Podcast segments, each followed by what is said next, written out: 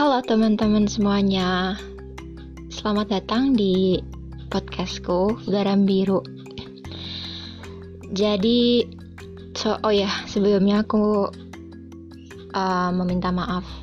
Aku nggak tahu kenapa aku minta maaf ya Tapi aku mau minta maaf aja sama diri sendiri Ini karena telat untuk membuat podcast. Jadi Untuk kalian yang mungkin nungguin Atau mungkin gak ada yang nungguin aku minta maaf karena aku telat karena ada satu hal yang menghambat aku buat podcast kemarin. Oke, jadi hari ini aku mau bahas tentang umur 19 tahun. Pasti banyak dari kalian nih yang dengerin podcast aku umurnya udah 19 tahun. Soalnya kan aku berbagi podcast ini sama teman-teman di Instagram aku ya. Jadi udah pasti kalian rata-rata umurnya 19 tahun. Walaupun mungkin ada satu atau dua tahun di atas atau di bawah aku. Lalu apa sih yang mau aku bahas di umur 19 tahun ini? Aku mau bahas apa yang kita pelajari di umur 19 tahun. Apa yang sudah atau akan kamu lewatkan di umur 19 tahun ini. Jadi menurut aku, dari yang aku lihat di umur 19 tahun ini kita lebih banyak belajar tentang kehilangan, perpisahan, terus pertemuan, atau adaptasi ke, terhadap dunia baru gitu. Menurut aku sih umur 19 tahun itu ya. Kita banyak kehilangan orang yang kita sayang, kita berpisah dengan teman-teman atau seseorang yang selalu ada untuk kita tapi sekarang udah nggak ada lagi bersama kita. Terus di umur 19 tahun ini kita juga banyak bertemu orang baru beradaptasi dengan lingkungan yang baru karena rata-rata di umur 19 tahun ini kita pasti udah pada lulus SMA kan. Ada yang memasuki dunia kerja ada yang memasuki dunia kuliah. Jadi berbeda-beda nih perasaan yang kita rasakan. Untuk yang di dunia, di dunia kerja aku karena aku bukan pekerja jadi menurut aku dunia kerja itu dunia yang bener-bener kamu dipaksa banget untuk dewasa sama keadaan ya nggak sih karena di sekeliling kamu itu orang-orang yang ini yang dewasa yang udah pastinya mereka mungkin umurnya lebih tua daripada kamu. Jadi kamu dituntut untuk menjadi dewasa dan bertanggung jawab lebih cepat daripada seharusnya. Walaupun emang umur 19 tahun harusnya kamu udah bertanggung jawab sama diri kamu sendiri. Sama dengannya untuk anak-anak umur 19 tahun yang sedang kuliah saat ini mereka juga harusnya sudah bertanggung jawab sama diri mereka sendiri walaupun kuliah masih dibayarin. Walaupun kamu belum bisa mencari uang sendiri setidaknya kamu bisa mengelola uang yang diberikan oleh orang tua kamu itu. Kamu tidak menyusahkan kedua orang tua kamu. Aku ngomong kayak gini kayak nampar diri sendiri tau. Kayak kan pasti ya pasti dari kita itu kayak udah dikasih jatah jatah uang jajan nih misal kamu udah dikasih duit jajan tapi kamu besok-besoknya minta uang lagi lebih.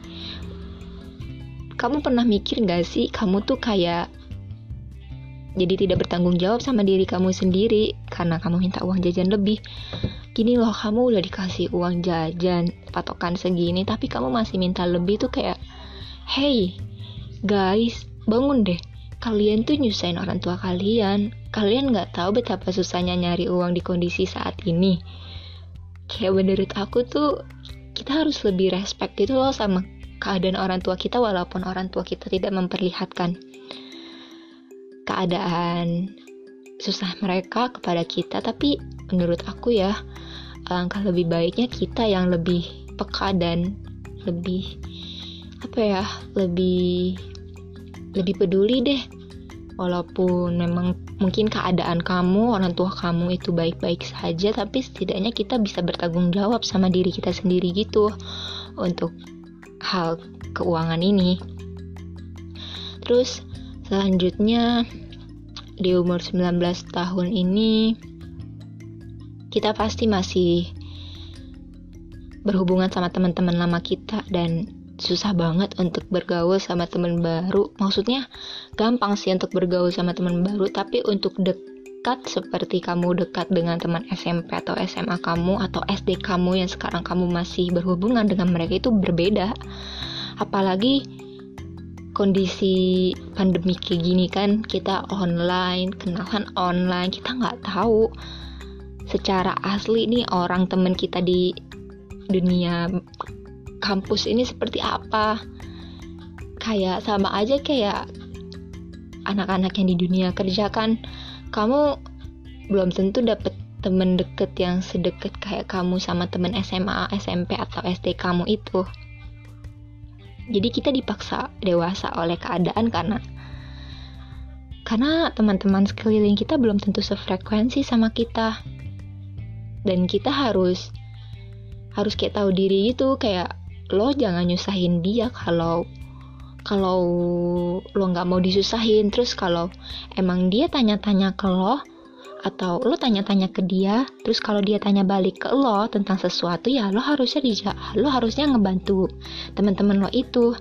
Kayak sama aja kita belajar kayak hubungan timbal balik itu di dunia kampus kan. Walaupun kita nggak sedekat itu sama orang itu tapi menurut aku itu kayak apa ya kode-kode yang harusnya kita paham sebagai seorang seorang manusia.